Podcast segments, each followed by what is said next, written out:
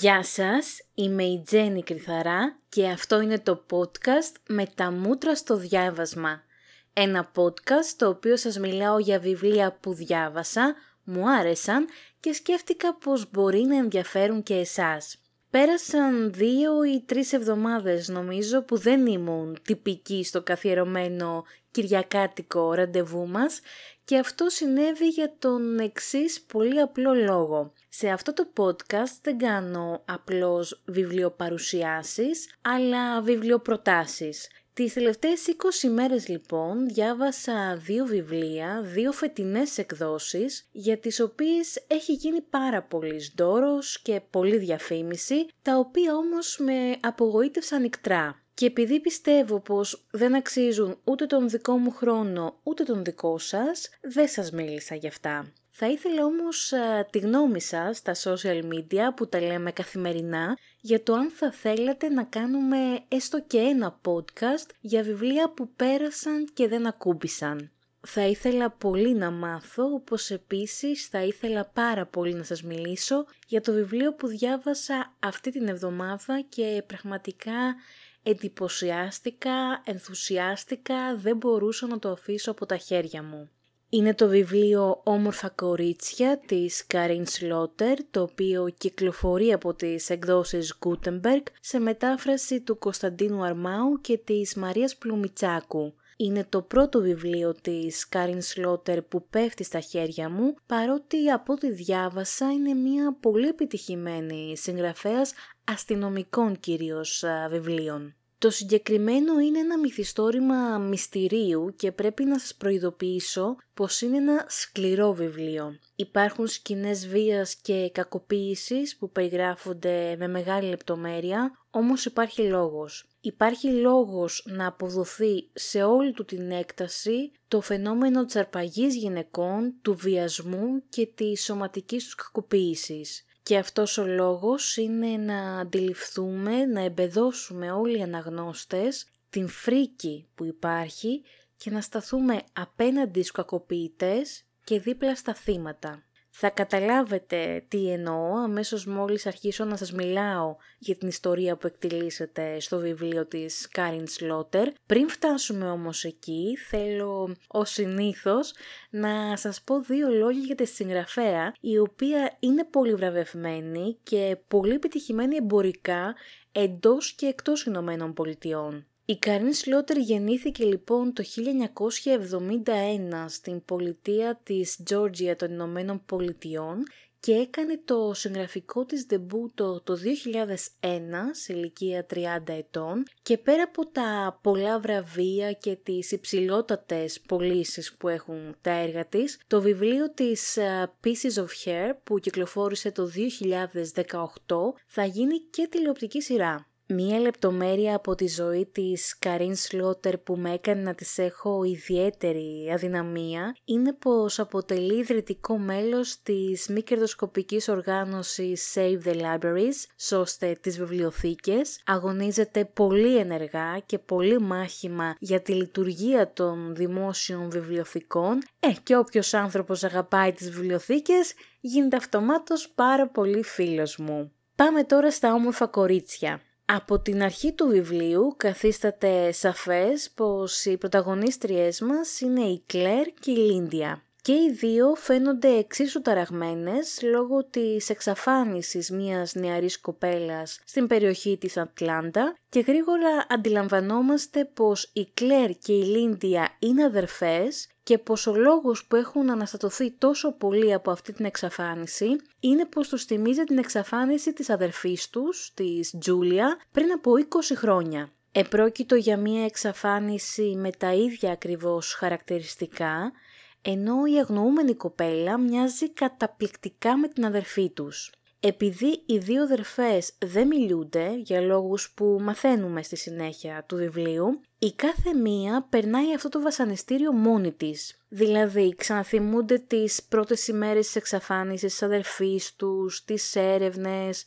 τα δημοσιεύματα στον τύπο, το πώς αντιμετώπιζαν στο σχολείο, οι γείτονες, οι φίλοι τους, θυμούνται πώς επηρέασε αυτή η απώλεια της αδερφής τους τις οικογενειακές τους σχέσεις μέχρι που οδήγησε στο διαζύγιο των γονιών τους με τον πατέρα τους να πέφτει σε βαριά κατάθλιψη και τη μητέρα τους να στρέφεται στο ποτό. Ένα πράγμα που δεν ξεχνούν ποτέ είναι πως η σωρός της αδερφής τους δεν βρέθηκε ποτέ και αυτό συνεχίζει να τις ε, βασανίζει όπως βασάνιζε και τον πατέρα τους μέχρι και τη στιγμή που αυτοκτόνησε. Παρόλα αυτά, εδώ και περίπου 18 χρόνια δεν μιλούν, δεν γνωρίζουν τίποτα η μία για την άλλη μέχρι τη στιγμή που πεθαίνει ο άντρας της Κλέρ. Σκεφτείτε πως η Κλέρ δεν ξέρει καν πως η Λίντια έχει μία κόρη μαθήτρια ηλικίου.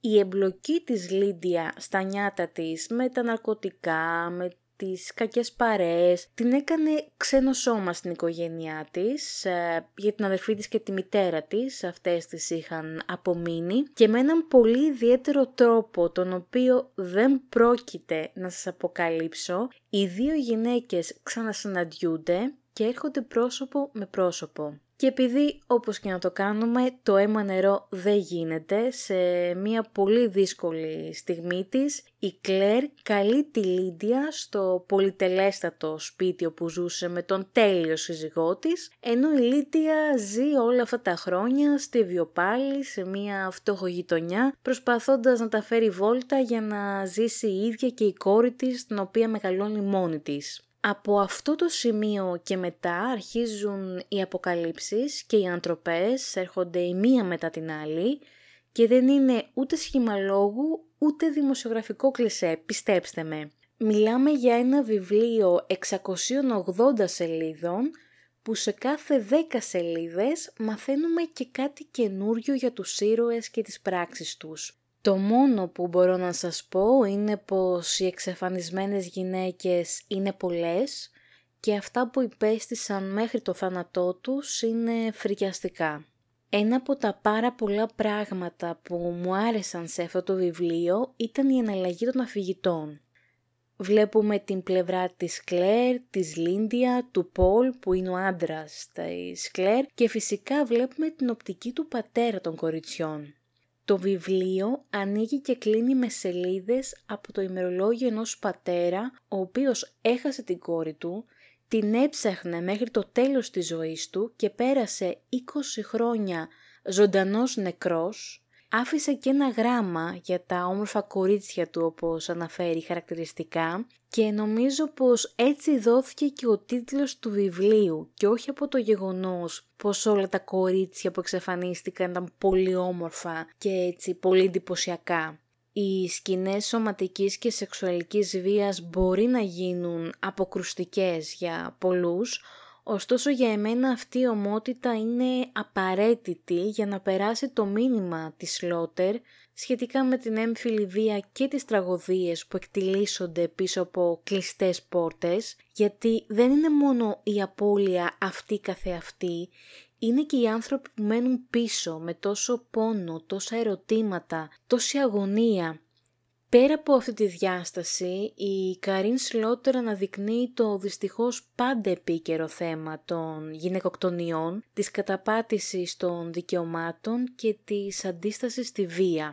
Αναδεικνύει επίσης την γυναικεία δύναμη σε όλο της το μεγαλείο με δύο εντελώς διαφορετικούς τρόπους, Πρώτα μέσα από τη ζωή της Λίντια, μιας γυναίκας που μεγαλώνει μόνη το παιδί της, δουλεύοντας όλη μέρα, αλλά και μέσα από τη ζωή της Κλέρ, που είναι μια γυναίκα τρόπεο που ζει σε ένα γυάλινο κλουβί, το οποίο καταφέρνει να σπάσει και να δραπετεύσει. Το βιβλίο δίνει μεγάλη βαρύτητα στο πώς διαμορφώνονται και πώς επηρεάζονται οι οικογενειακοί δεσμοί μετά από μια τραγωδία, που νομίζω είναι ένα θέμα που δεν θα δούμε συχνά σε τόσο ευρείας κυκλοφορίας βιβλία. Θίγεται η αλλαγή των σχέσεων και των ισορροπιών σε ένα ζευγάρι που χάνει το παιδί του, ο ανταγωνισμός ανάμεσα στα αδέλφια είναι ένα πολύπλευρο βιβλίο και νομίζω πως ο καθένας θα βρει κομμάτια του σε κάποιον από τους ήρωες, ελπίζω να μην είναι οι εγκληματίες. Αυτά τα ολίγα και για το βιβλίο της Κάριν Σλότερ, «Όμορφα κορίτσια». Αν το διαβάσετε ή αν το έχετε ήδη διαβάσει, θα περιμένω τα σχόλιά σας στα social media, όπου έχουμε γίνει μια πολύ όμορφη παρέα. Μέχρι την επόμενη φορά, να σας προσέχετε, να αγαπάτε τα βιβλία και να σέβεστε τους ανθρώπους.